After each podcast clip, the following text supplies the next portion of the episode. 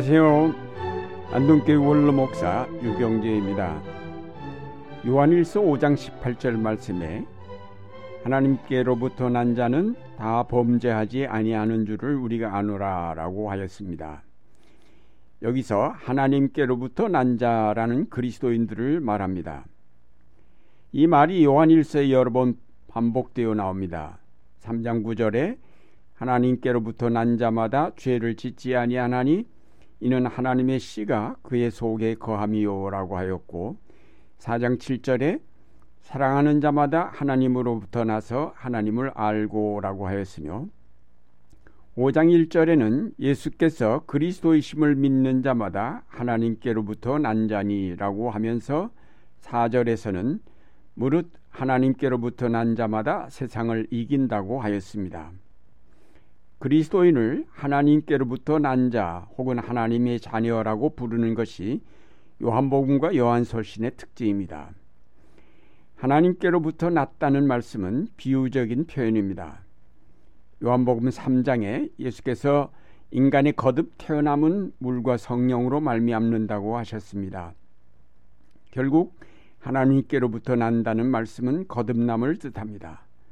우리가 새로운 존재로 다시 태어나는 근거가 바로 하나님께 있다는 말씀입니다. 그러면 요한일서는 왜 굳이 그리스도인들을 하나님께로부터 난 자라고 하였을까요? 그것은 그 당시 교회의 상황 때문이었습니다. 당시 교회에는 예수가 그리스도임을 부인하는 사람들이 교회 안에 있었는데 요한은 이런 사람들을 가리켜서 적그리스도라고 하였습니다. 요한일서 2장 22절에서 23절 말씀에 거짓말하는 자가 누구냐? 예수께서 그리스도의 심을 부인하는 자가 아니냐? 아버지와 아들을 부인하는 그가 적 그리스도니 아들을 부인하는 자에게는 또한 아버지가 없으되 아들을 시인하는 자에게는 아버지도 있느니라. 요한은 예수 그리스도께서 육체로 오신 것을 시인하지 않는 영은 하나님께 속하지 않은 적그리스도의 영이라고 하였습니다. 하나님께 속하지 않았다는 것은 세상에 속하였음을 뜻하고 그것은 좀 더 구체적으로 마귀에게 속하였음을 뜻합니다. 하나님께 속하였다 혹은 하나님께로부터 났다라고 표현하는 요한의 의도는 바로 진정한 그리스도인은 세상에 속하지 않았음을 분명히 밝히고자 함에 있습니다. 우리가 예수 그리스도를 영접하여 믿는다고 고백하는 것은 우리가 속하였던 세상으로부터 나와 하나님께 속한 자, 그리스도 안에 거하는 자 됨을 뜻합니다. 이것은 마귀에게 속하였던 우리가 이제 하나님의 자녀 되었음을 뜻합니다. 그러므로 우리 그리스도인들은 신앙 고백을 분명히 함으로 세상에 속하지 않은 하나님의 자녀임을 나타내야 하겠습니다. 그러면 하나님께로부터 난 자와 세상에 속한 자의 구별되는 점은 무엇일까요? 요한일서 말씀에 보면 하나님께로부터 난 자마다 범죄치 아니한다고 하였습니다. 범죄치 않는다는 것은 죄를 짓지 않는 소극적인 의미만이 아니라 적극적으로 의를 행함을 뜻합니다. 3장 9절에 하나님께로부터 난 자마다 죄를 짓지 아니하나니 이는 하나님의 씨가 그의 속에 거함이요라고 하였습니다. 여기서 말하는 하나님의 씨는 하나님의 영인 성령을 뜻합니다. 성령이 우리 안에 들어와 계셔서 우리를 하나님의 뜻대로 인도해 가시기 때문에 우리가 범죄할 수 없을 뿐 아니라 우리로 성령의 열매를 맺도록 인도하십니다.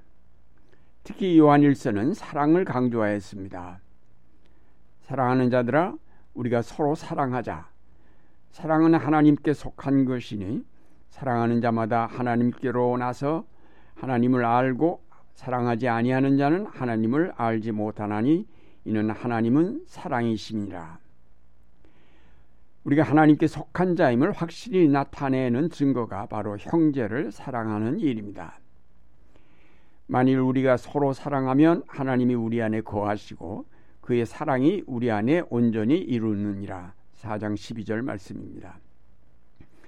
우리가 하나님께로부터 낫다 할지라도 하나님을 잘 알지 못하는데 결국 사랑함을 통해서 하나님을 알게 됩니다. 왜냐하면 하나님은 사랑이시기 때문입니다. 사랑은 하나님의 자녀됨의 표지입니다.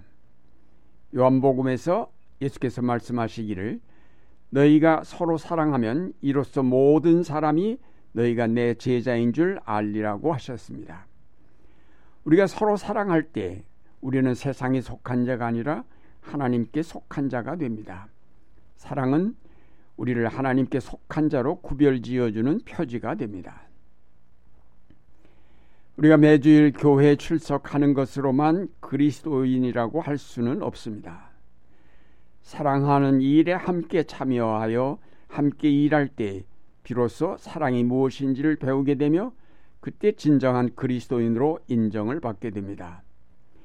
일을 하면서 서로 싸우기도 하고 화도 내지만 바로 그런 과정들을 통해서 사랑을 배우게 됩니다. 싸우기 싫고 다투기 싫다고 해서 아무런 봉사에도 참여하지 않는다면 그런 사람은 결국 사랑을 알지 못하고 사랑을 알지 못하면 결국 세상에 속한 자로 남게 될 뿐입니다. 오늘날 교회가 좀 더 교회답게 되려면 무엇이 필요할까요? 교회를 교회답게 만들어주는 것 역시 사랑입니다. 사랑을 따라 나누는 교회, 섬기는 교회가 될 때 세상이 자기들과 다른 존재로 알아주게 될 것입니다. 예수를 믿지 않는 사람들도 수해가 나면 성금을 내고 성탄 때가 되면 불우이웃을 돕기 위한 여러 가지 온정을 베풉니다. 그러므로 교회가 이들과 같이 약간의 구제금을 낸다고 해서 구별된 공동체로 생각되지는 않습니다. 자기를 완전히 내어주신 그리스도의 사랑을 본받음 없이는 구별된 공동체가 되기 어렵습니다. 끝으로 하나님께로부터 난 자가 범죄치 아니하는 것은 그리스도께서 저를 지켜주시기 때문이라고 하였습니다. 하나님께로부터 난 자를 하나님께서 돌보신다는 것입니다. 악한 자가 더 이상 손댈 수 없도록 지켜주신다는 것입니다. 우리가 세상에 속하였을 때는 마귀가 우리를 주장하였지만 이제 그리스도로 말미암아 하나님께 속한 자가 된 지금에는 더 이상 마귀가 우리를 주장할 수 없도록 하나님께서 우리를 지켜 주십니다. 하나님은 성령을 우리에게 보내셔서 우리 안에 거하게 하시고 우리로 악에 물들지 않게 하시며 시험에 빠지지 않도록 우리를 지켜 주십니다.